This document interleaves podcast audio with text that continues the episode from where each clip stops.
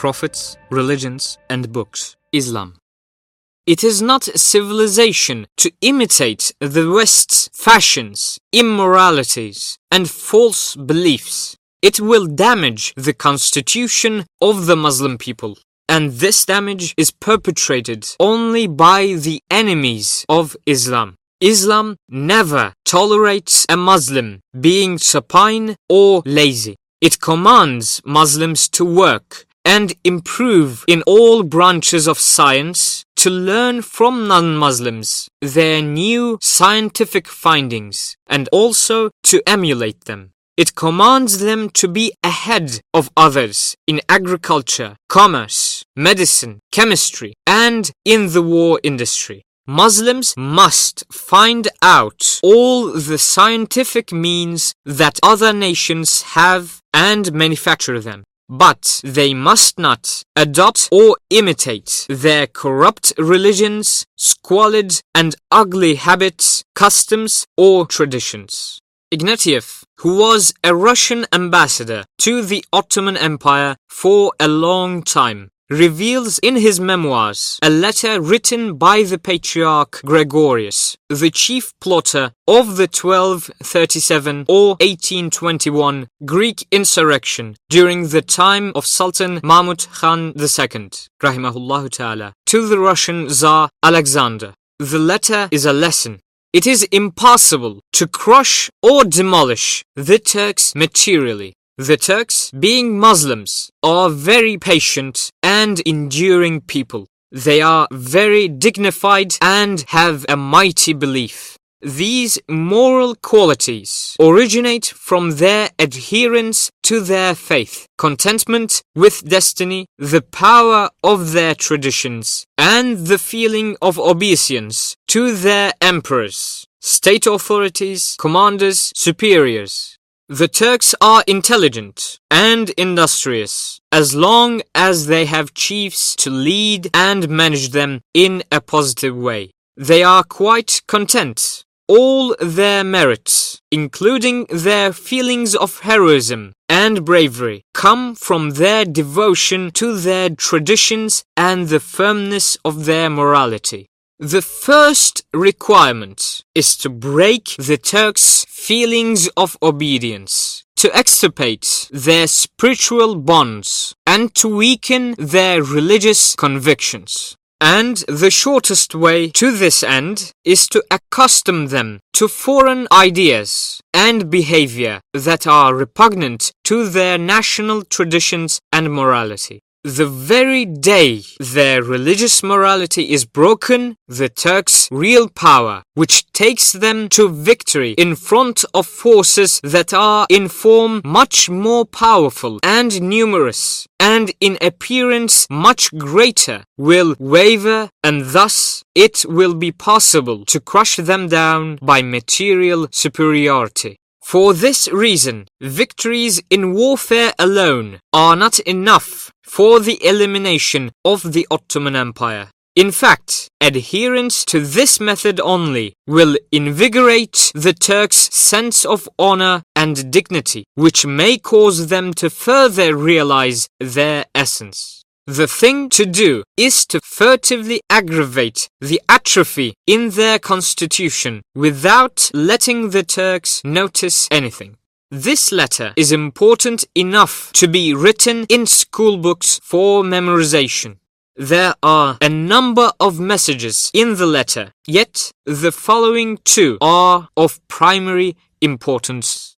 1 to accustom the Turks to foreign ideas and customs in order to destroy their faith and religion. 2. To complete the destruction within the Turks' constitution without them noticing. And these objectives can be attained by getting them to imitate the West's immoralities in belief and fashion. Naturally, it is necessary to obtain the West's knowledge in technical achievements and in every branch of science. In fact, Islam commands it.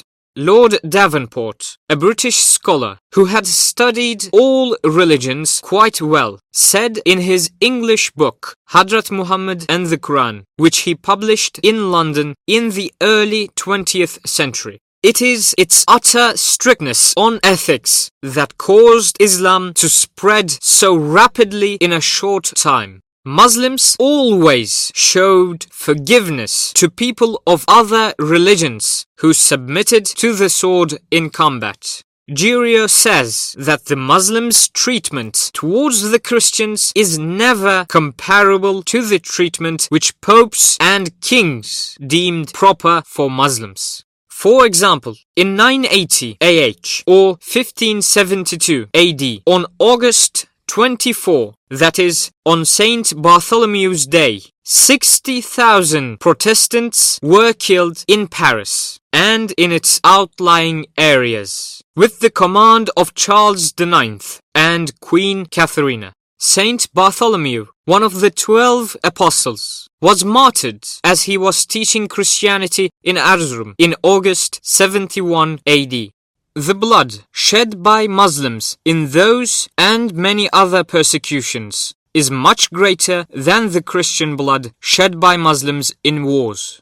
It is for this reason that it is necessary to rescue many misled people from the misconception that Islam is a cruel religion. Such wrong statements have no proof. Compared with the papacy's persecutions, which yielded to savagery and cannibalism, the behavior of Muslims towards non-Muslims was as mild as a suckling baby. Chatfield said, if the Arabs, the Turks, and the other Muslims had applied the same cruel treatment to Christians as was applied by the Westerners, that is, Christians to Muslims, there would be no Christians left in the East today.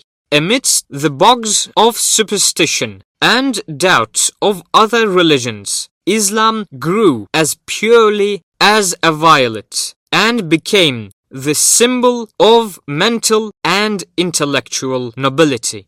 Milton said, when Constantine siphoned national wealth to the church's coffers, this inspired ambition for post and wealth among the priests. As a result, Christianity fragmented into many different sects.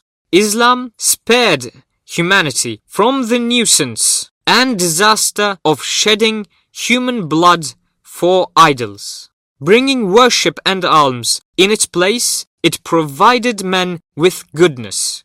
It laid the foundation for social justice. Thus, it easily prevailed over the world without recourse to bloody weapons. This is jihad in Islam.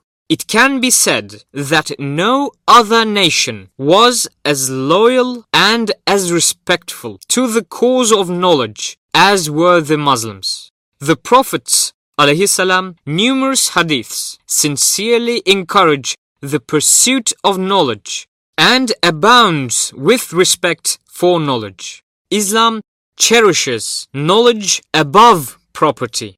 Hadrat Muhammad sallallahu alaihi wasallam supported this attitude with all his might, and his companions worked in this way to the best of their abilities. Founders of today's science and civilization and protectors of the old and new works of literature were the Muslims from the times of the Umayyads, the Abbasids, the Ghaznavids, and the Ottomans. Davenport's word ends here. Missionaries strove to annihilate Davenport's English book, from which we have paraphrased some passages. Jihad in Islam is explained in detail in the second volume of the book Izharul Haq, written by Rahmatullah Effendi from India, who passed away in Mecca in 1306 or 1889 AD.